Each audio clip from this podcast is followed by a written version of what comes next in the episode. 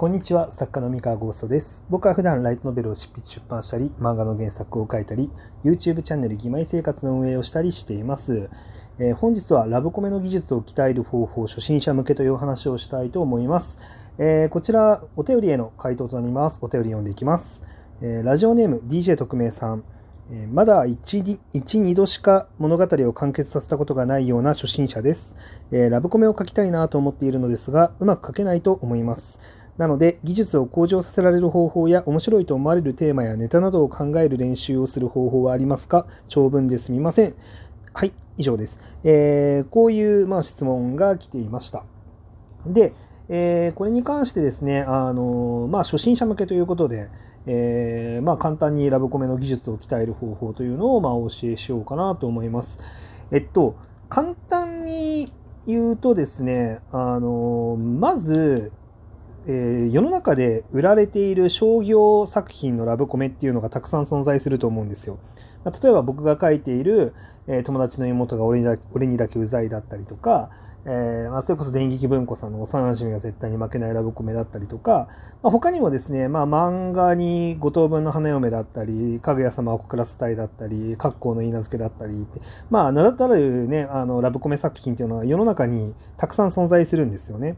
で、えーまず、これらの作品を真似してみてください。あの、読んで、えーっと、主人公ってこうやって置いてるよねとか、ヒロインってこうやって置いてるよねとか、えー作中のイベントってこういうイベント置いてるよねとか、えーこんな感じでセリフ喋ってるよねみたいなのを、もうとりあえず何もアレンジを加えずに、あの、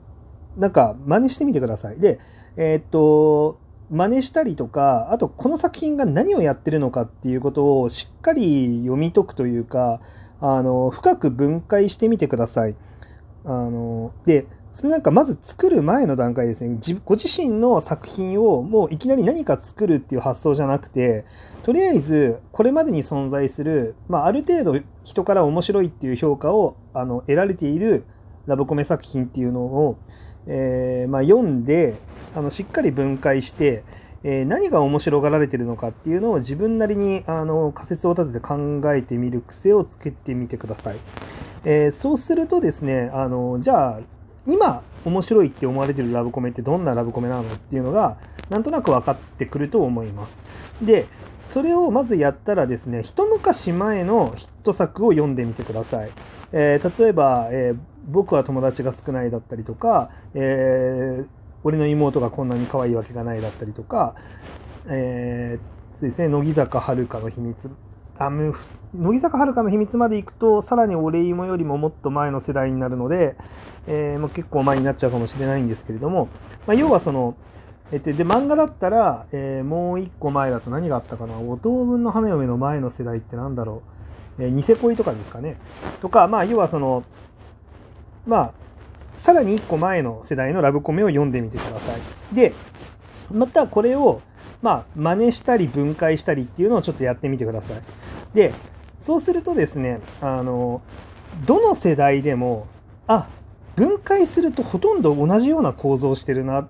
て感じたりとか、えーっと、なんだろうな、それぞれみんな個性的で違う作品なんですけれども、あれなんですよ。あの、根っこ、その分解して、その表側に貼っつけた、あの、加工っていうんですかね、あの装飾を全部剥がしてみると、骨組みは大体同じなんだなっていうのに気づけるんですよね。でそれをあの気づけるようになるまでしっかり分解、いろんなラブコメ作品を読んで、え分解するっていう癖をつけてみてください。で、あのーで、なんであの今のヒット作と一昔前のヒット作両方読んだ方がいいって言ってるかっていうとですね、えっと、時代性、時代特有のノリとか、時代特有の技術っていうのを排除できるんですよね。えっと、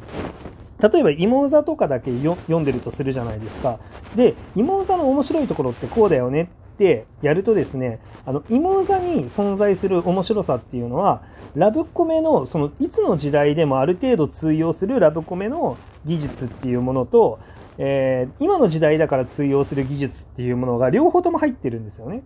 芋座って。今の時代にしか通用しない技術っていうのがあるんですよ。で、それは、あの、未来の人には、あの、多分、伝わらないあのものだったりとかするんですね。で、えー、さらに一昔前の作品にもその時代だからこそ通用する技術っていうものも存在して、えー、っとそれを排除しないと自分が作る時に一昔前の古い作品を作ってしまうことになっちゃうんですよ。なので、えー、2世代ぐらいの人気作をあの両方とも読むことで、えー、どっちにも共通する面白さとかどっちにも共通する構造っていうのはある程度普遍的な構造なんだよねっていうのが学べるんですよね。で逆にあの両方に共通しないあこういう特徴が違うよねっていうのが時代をまたぐとあの多分出てくると思うんでそれは時代特有のものなんですよ。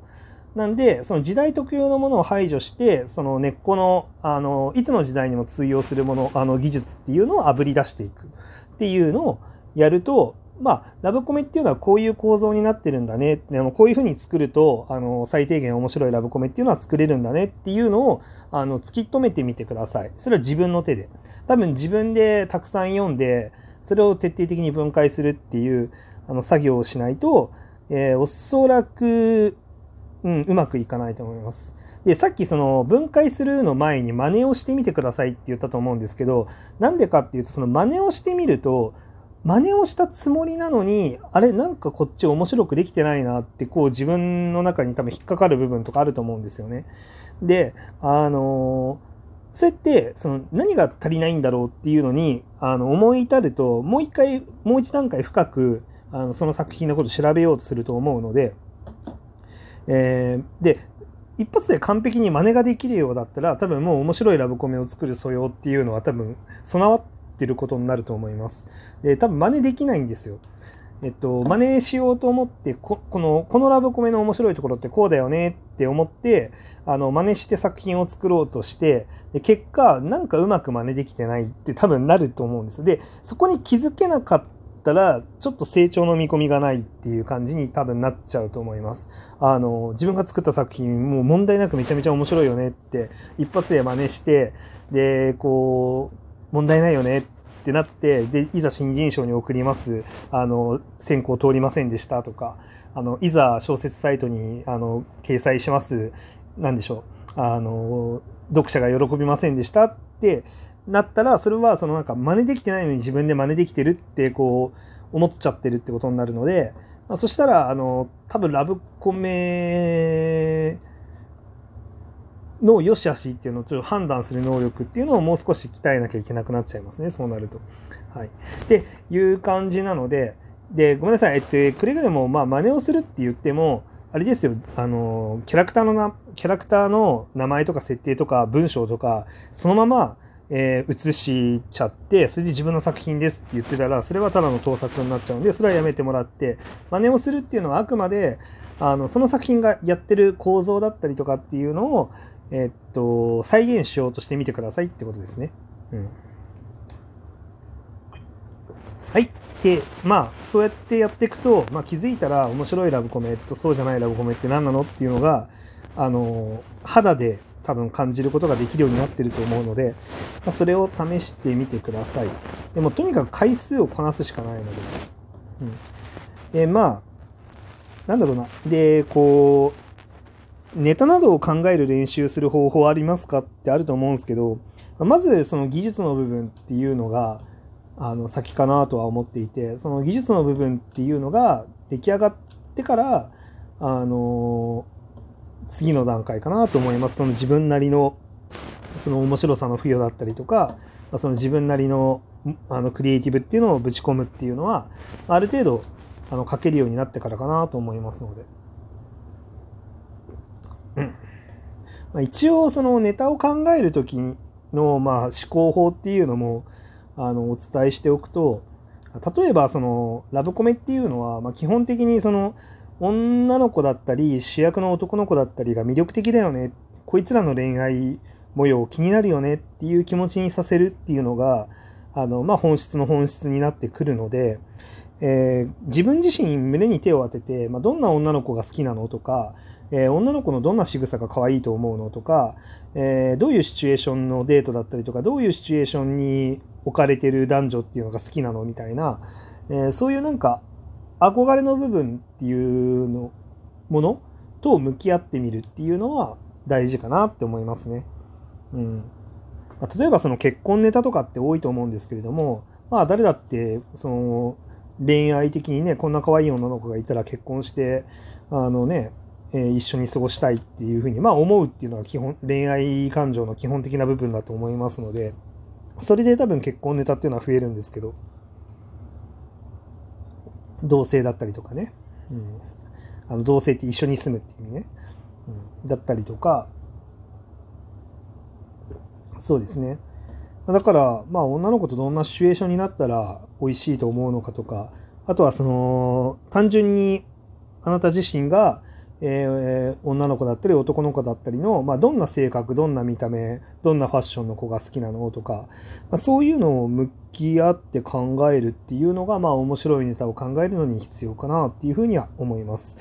まあ、他にもね、そのラブコメって言っても、その青春色が強いストーリー重視のものと、まあ、イチャイチャしてることが大事っていうものって結構分かれるので、まあ、どっちを書きたいかによっても変わってきます。ちょっと青春色が強いものであったら、えー、っと、これちょっとですね、あの、女の子とイチャイチャする、どんなシチュエーションがいいのとか、どんな子が好きなのっていう観点の他にも、えっと、今の社会の関心事って何なのとか、えっと、マクロであのマクロな社会的な問題っていうのは何で、えっと、どんな悩みっていうのが今の人に刺さるのみたいな、そういうことまで考えなきゃいけなかったりするので、それは書きたいジャンルが青春寄りのラブコメなのか、イチャイチャ寄りのラブコメなのかによって、随分変わってくるんで、そこも、そこも多分、あの、いろんなヒット作を深くあの研究していくと、あの、たどあの導き出せると思うので、はい。あの、そういうのをやってみるといいんじゃないかなって思いました。はい。というわけで、今日の話は以上でございます。それでは皆さんおやすみなさい。失礼します。